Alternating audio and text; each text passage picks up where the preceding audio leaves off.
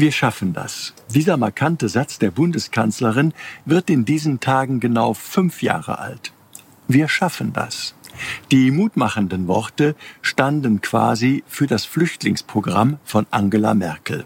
Unterstützer lobten sie dafür, die Kritiker werfen ihr bis heute eine unglaubliche Naivität vor.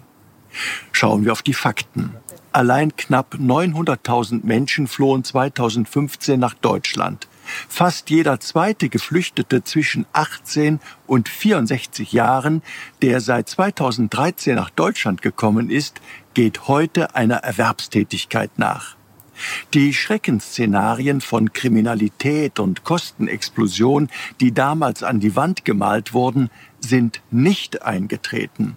Im Gegenteil, wer genau hinschaut, sieht, dass Integration, wo immer sie gefördert wird, in der Regel auch gelingt. Unsere Aktion Neue Nachbarn, die ich 2014 ins Leben gerufen habe, zeigt das auch.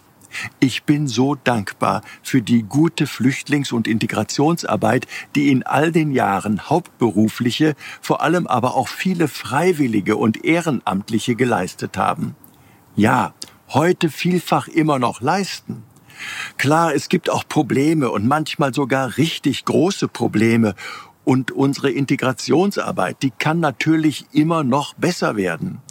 Aber der zukunftsweisende Satz, der Bundeskanzlerin von 2015, wir schaffen das, zeigt, was alles machbar ist, wenn wir es denn wirklich wollen.